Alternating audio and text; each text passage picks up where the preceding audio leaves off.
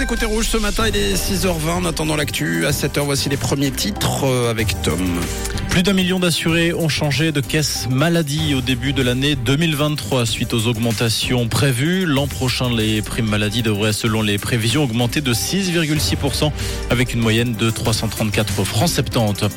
Les élus vont avoir leur mot à dire sur le local de consommation sécurisé de drogue à la Riponne, mais une année après son ouverture. Cette dernière est prévue à l'automne prochain pour les consommateurs de drogue dure. Le dispositif est également présent au Vallon, offrira une quinzaine de places, principalement pour l'injection et l'inhalation.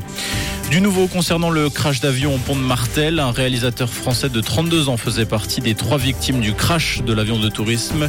Valentin Petit était connu pour avoir travaillé avec des artistes musicaux tels que Pharrell Williams, Nekfeu ou encore Rosalia. L'autre occupante était une femme de la région, également âgée d'une trentaine d'années. Le pilote était un Neuchâtelois âgé d'environ 70 ans. Merci Tom et comme chaque matin, on vous donne rendez-vous dès 7h pour tous les titres développés.